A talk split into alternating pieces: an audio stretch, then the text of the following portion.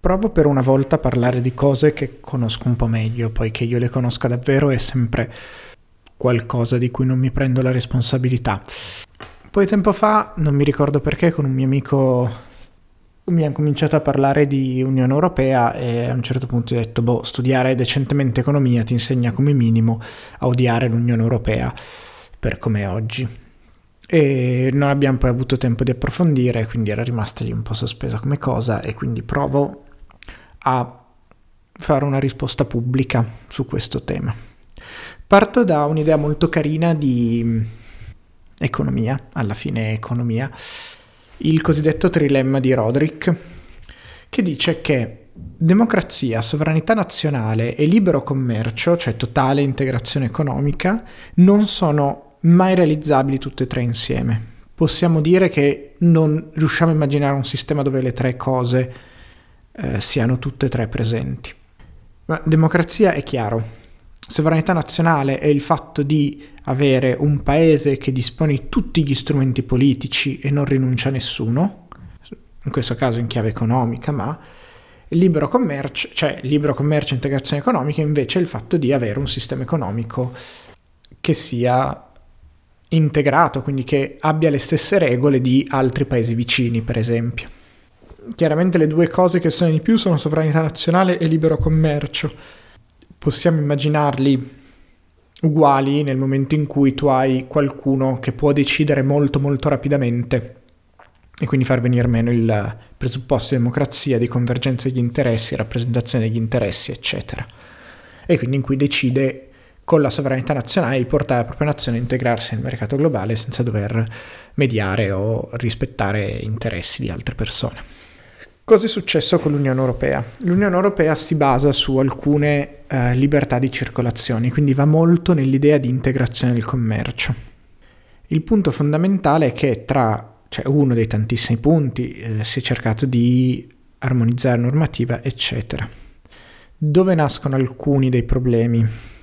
Poi in realtà di problemi ce ne sono n, però oggi mi, mi focalizzo su uno, forse due a un certo punto si è deciso che la ricchezza doveva poter circolare liberamente in tutta Europa, cioè che i capitali, quindi investimenti, proprietà azionarie, macchinari produttivi, dovessero poter essere posseduti in tutta Europa come se si fosse nel proprio paese. Il tutto però senza omogenizzare la normativa, perché ancora oggi l'Europa non è pienamente una federazione, non è pienamente uno Stato. È un accordo di Stati che mettono in comune alcu- di volta in volta alcune competenze.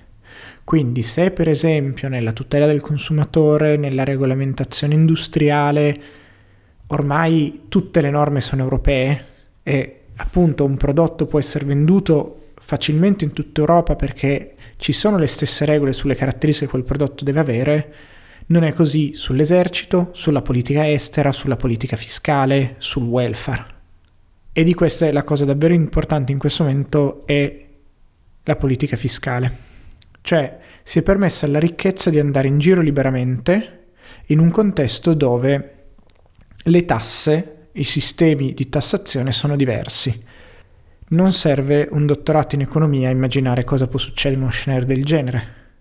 Alcuni paesi, in questo momento in Europa, ospitano molta più ricchezza, in alcune forme anche molto più attività economica, però, di quella che davvero viene prodotta. L'Irlanda, per esempio, sono un po' di anni che calcola differentemente il prodotto interno lordo e il reddito nazionale lordo.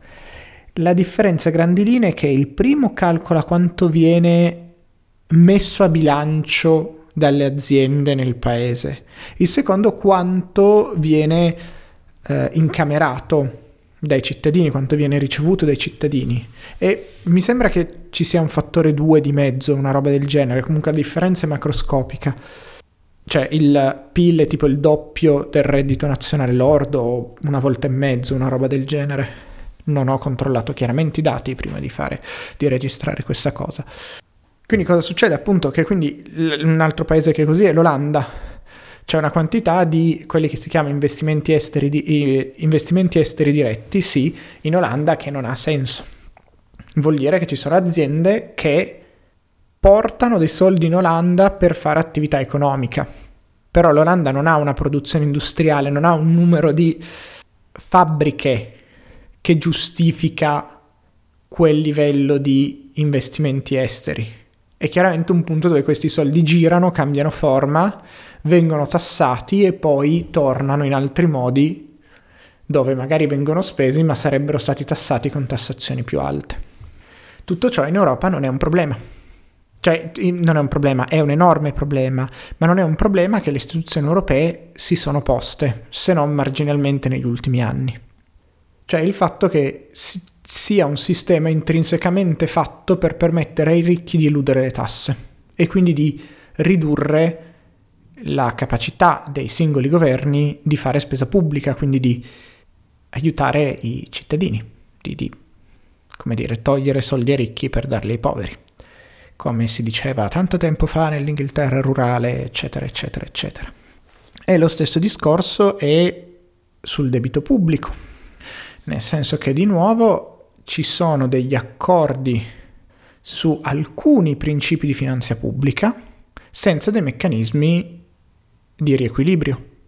Quindi paesi con un enorme debito privato e un piccolo debito pubblico, cioè con le famiglie, indeb- le famiglie e le imprese molto indebitate ma lo Stato poco indebitato, tipo la Germania e l'Olanda, ci stanno dentro e possono andare avanti a mantenere una spesa pubblica e quindi di fatto a sostenere l'attività economica e quindi ad attrarre lavoratori qualificati, investimenti, a, a produrre i, i, prodotti alla fine del ciclo produttivo, quindi i prodotti che vengono venduti al consumo comunque ad alto contenuto tecnologico e sono quelli dove poi maggiormente si, eh, si concentra il profitto, mentre i paesi, tendenzialmente i paesi mediterranei, che avevano una tradizione diversa di grande risparmio privato e di grande debito pubblico, perché le, le due cose sono complementari essenzialmente, non, non possono discostarsi se non con mh, mm,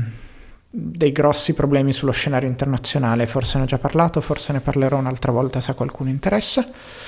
I paesi del sud Europa con un forte debito pubblico e un grande risparmio privato non sono riusciti a fare patrimoniali, eccetera. E su alcune cose anche difficili. In Nord Europa è normale vivere in affitto, quella è una ricchezza che manca in Europa meridionale è comune possedere la propria casa e quella è già un bel gruzzoletto a livello di ricchezza se sommiamo tut- anche solo tutte le prime case. Dicevo, i paesi del sud Europa quindi si sono trovati senza la possibilità di fare spesa pubblica, quindi con un'economia che un po' alla volta ha perso trazione, ha perso capacità dello Stato innovare, ha perso capacità dello Stato di ridurre le disuguaglianze, quindi c'è stato in Italia questa roba è evidentissima un'emigrazione di personale qualificato, perché poi a fianco alla libera circolazione di merci e capitali c'è quella delle persone, quindi le migrazioni interne sono permesse. E quindi le, le, le persone eh, con, con, delle, con delle competenze desiderabili alla produzione di capitale e che quindi possono aspirare ad alti stipendi, emigrano nei paesi di qui sopra, quindi Olanda, Germania, mm, Scandinavia, eccetera. Allo stesso modo sul territorio nazionale ci si trova sempre meno investimenti, quindi ci si trova a essere a metà della filiera di produzione, quindi a produrre prodotti intermedi, semilavorati, eh, tipicamente pensiamo a tutto l'indotto dell'automobile o comunque dell'industria meccanica. In Italia si producono i semiassi, i bulloni, le viti, si producono i pezzi che poi vengono assemblati da industrie tedesche o francesi. E su questi beni intermedi il margine, di, il margine e quindi anche la possibilità di alzare i salari è molto più ridotta. E quindi un po' alla volta le economie del sud Europa sono state strozzate. È vero che c'è stata in parte una compensazione con i fondi strutturali europei, ma un po' non era davvero una cosa organica, cioè non era davvero una cosa che pensava delle politiche unitarie. Un po' richiedono delle capacità tecniche, le pubbliche amministrazioni estremamente qualificate per essere spesi ed essere poi rendicontati e paesi che hanno delle pubbliche amministrazioni che non possono crescere perché devono ridurre la spesa pubblica si trovano molto più in difficoltà di paesi più ricchi a spenderli. In Italia questa cosa è lampante, forse con l'eccezione della Puglia dove la Giunta Vendola aveva investito molto in questo senso, i fondi strutturali vengono spesi molto più al nord che al sud in proporzione, quando il sud ne riceve in teoria molti di più, perché non ci sono le capacità dentro la pubblica amministrazione di stare dentro le regole per spendere questi fondi, che comunque non possono essere spesi spesa, su alcune voci spesa corrente, sul welfare, eccetera, eccetera. Sono per lo più fondi per infrastrutture e investimenti, quindi per spesa una tantum. E appunto, torniamo un attimo al discorso di prima, non c'è stata un'armonizzazione fiscale del welfare. Non c'è un salario minimo europeo, non ci sono delle tassazioni minime europee, non ci sono delle regole eh, condivise su sindacalizzazione, per esempio.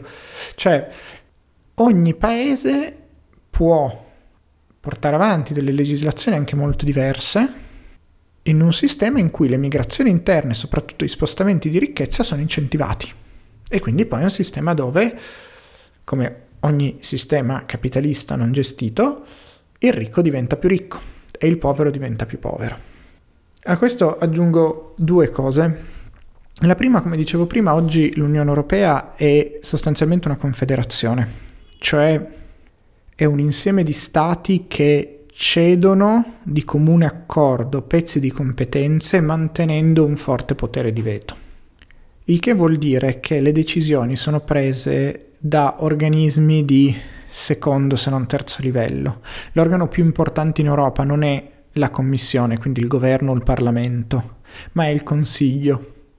Il Consiglio è un organo composto dai primi ministri che in parecchi paesi europei sono eletti dai parlamenti e sono eletti dalle persone, cioè ci sono tre livelli fra l'elettore e chi prende la decisione.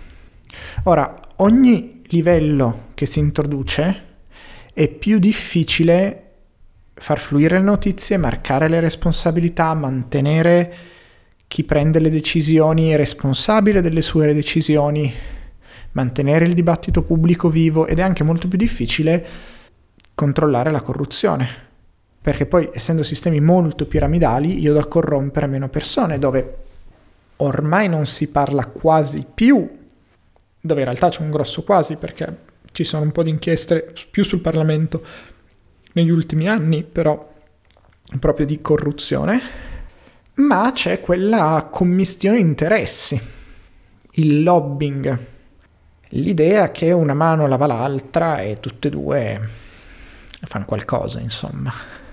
E quindi magari io non ti pago direttamente, però quando finisci hai una, un posto in consiglio di amministrazione di Gazprom, Schroeder, hai delle consulenze in Arabia Saudita, Renzi hai tutta una serie di agevolazioni, magari non immediate dopo, magari io non, ehm, non, ti pago direttamente, però nella tua base elettorale faccio qualcosa se tu fai in modo che passi o non passi una legislazione che mi conviene. E il fatto di avere organi parlamentari non monocratici e ampi e anche perché rende più difficile la corruzione in tutte le costituzioni europee scritte, diciamo, fino a metà Novecento. Quindi appunto è un'istituzione su alcune cose ormai potentissima, strutturalmente ingiusta, che vive di quella pseudo-politicità della narrazione tecnicista in cui la politica non è davvero importante, in cui le decisioni non le possiamo rimandare a un gruppo di esperti e ai governi, che però poi non si prendono responsabilità delle decisioni che prendono perché le ha prese qualcun altro, di esperti che sanno cos'è il bene, rimuovendo ancora una volta dal discorso pubblico il, eh, il conflitto sociale. L'ultima cosa, una, una parola sulla banca centrale. Le banche centrali che eppure sembrano delle istituzioni venute fuori dal meraviglioso mondo degli unicorni e come tale assolutamente non politiche, tecniche, quasi meccaniche, in realtà sono figlie di processi politici. anche al di là della nomina dei responsabili, che è politica, è lunga, quindi vive di una certa diacronia con i tempi della politica, ma è politica e quando, come la destra in Europa, ha mantenuto saldamente l'egemonia in gran parte del continente per anni, anni, decenni, non è che possiamo proprio aspettarci un rivoluzionario alla banca centrale. Lo statuto e quindi il mandato e quindi lo scopo e il ruolo della banca centrale è deciso dalla politica. E mentre è una cosa che mi riprometti di controllare da probabilmente un anno, ma non l'ho fatto, quindi mi fido di colleghi su questo, mentre la Fed, la Federal Reserve, la banca centrale americana, ha come compiti non solo quello di regolare l'inflazione, ma anche di bilanciare l'economia e quindi, detta male, di mantenere la disoccupazione sotto controllo, c'è un'intuizione economica che è meno vera di quello che si dice, però che in alcuni entro certi limiti la possiamo prendere per buona, cioè che tra inflazione e disoccupazione ci sia una tensione e che tendenzialmente quando uno aumenta l'altra diminuisce e viceversa. Che ci sia una tensione vera, che questa tensione sia così meccanica, no. Va letto il contesto come in tutti in economia. Però appunto la Federal Reserve ha, ha, ha il mandato di lavorare su entrambe queste leve, dove l'inflazione è la svalutazione della ricchezza accumulata essenzialmente. Quindi, ri... qual è il punto essenziale? Se il mio salario è espresso in termini reali, quindi di Sraffa direbbe di mercetipo, di pezzi di pane, espresso in termini di quanta cosa posso comprare. Eventualmente l'utopia un po' mm, marxista, no, non esattamente marxista, però eh, que- quell'utopia un po' di sinistra del lo Stato mi manda un pacco tutte le settimane con la spesa e io non devo spendere un soldo per sopravvivere. Utopia, distopia, parliamone, beh, su questo magari ci torniamo un'altra volta, però in un sistema del genere, in cui, come dire, il, il singolo lavoratore non, non vede moneta per il grosso delle sue spese, l'inflazione non, non è importante. L'inflazione diventa importante quando diventa uno strumento per il capitale di abbassare i salari reali, quindi di aumentare i profitti senza aumentare i salari. Quindi, e, e questo per dire che i salari sono un flusso in economia, cioè una cosa che io ricevo giorno per giorno e che non si accumula. Non è che il mio salario di domani e il mio salario di oggi più qualcosa, è indipendente. La ricchezza dall'altra parte si accumula. La, la, mia ricchezza di domani è la mia ricchezza di oggi più qualcosa. Quindi l'inflazione quello che fa è di ridurre anche fortemente il valore della ricchezza eh, che io ho incamerato. E quindi una bassa inflazione, quello che serve è di proteggere la ricchezza accumulata e quindi di proteggere la disuguaglianza sociale. Di nuovo, se la maggior parte della popolazione non avesse ricchezza, comunque ricchezza che intende comprare e vendere, può avere una casa, ma finché la usi esce un po' dal nostro discorso, e i salari fossero indicizzati, quindi i salari aumentano con l'aumento dei prezzi. Un'alta inflazione non fa altro che erodere il capitale, quindi erodere la ricchezza. Questo ha delle conseguenze eh, ragionevoli sul fatto che disincentiva una serie di comportamenti auspicabili. Quindi un'inflazione altissima non è il top, anche perché poi in realtà l'ipotesi che i salari recuperino, quindi che i salari siano costantemente in grado di comprare la stessa quantità di merce, dipende fortemente dalla capacità del conflitto sociale di realizzarsi. E mentre nel primo dopoguerra, sì, credo anni 60, dovrei anche su questo controllare, questa cosa è successa, quindi che i salari crescevano più dell'inflazione, in realtà già con le crisi inflattive degli anni 80 questa roba non era più vera, quindi di nuovo il, vinceva il capitale sul lavoro per altri motivi e l'inflazione era diventata in realtà un modo per comprimere i, i salari, quindi in qualche modo perderci un po' tutti, i ricchi di meno, e questo ai ricchi può andare bene. Però, appunto, amministrare l'inflazione significa in qualche modo amministrare il conflitto capitale-lavoro al netto della capacità dei lavoratori di organizzarsi e di ottenere condizioni migliori. Gestire il tasso di occupazione fa esattamente l'opposto. Un tasso di occupazione basso, quindi vicino a quello che si chiama pieno impiego, cioè dove chiunque voglia lavorare trova un lavoro, fa sì che i salari debbano alzarsi. E se rimane bassa disoccupazione in un regime di bassa inflazione, quindi dove questo non comporta contestualmente un aumento dei prezzi, è facile ottenere un aumento.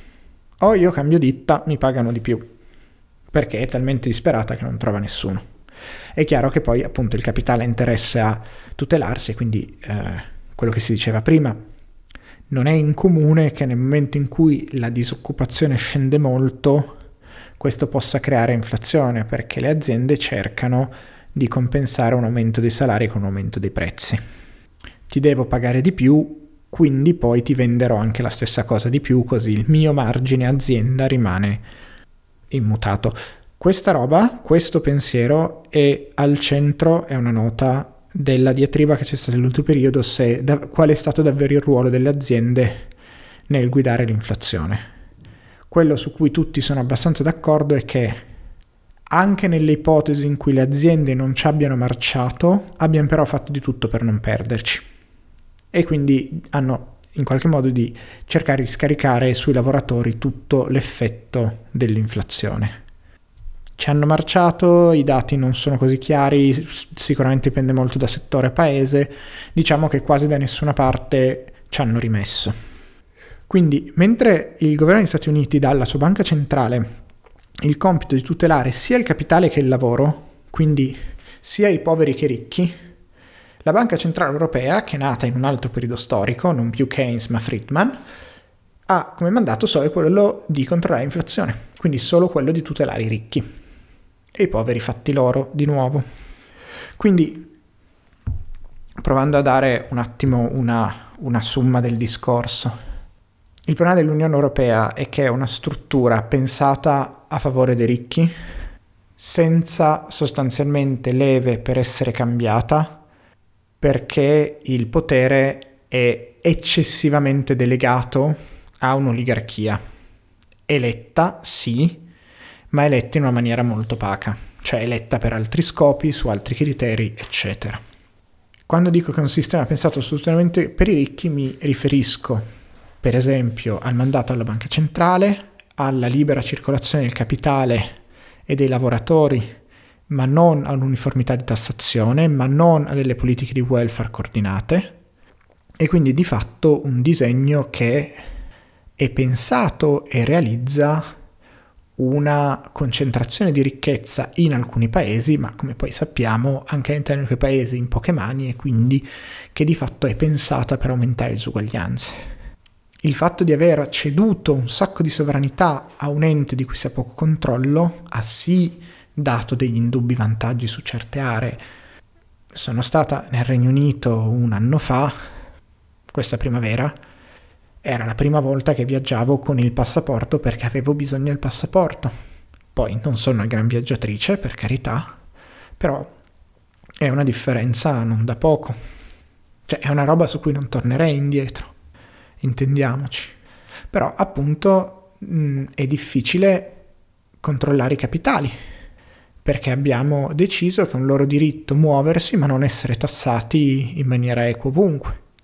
Per cui non possiamo gestire la moneta e i tassi di cambio in funzione della nostra bilancia commerciale, ma va gestita a livello di import e export a livello continentale con delle disparità interne enormi, senza delle politiche redistributive, senza delle politiche che eh, riallinino e riducano le distanze.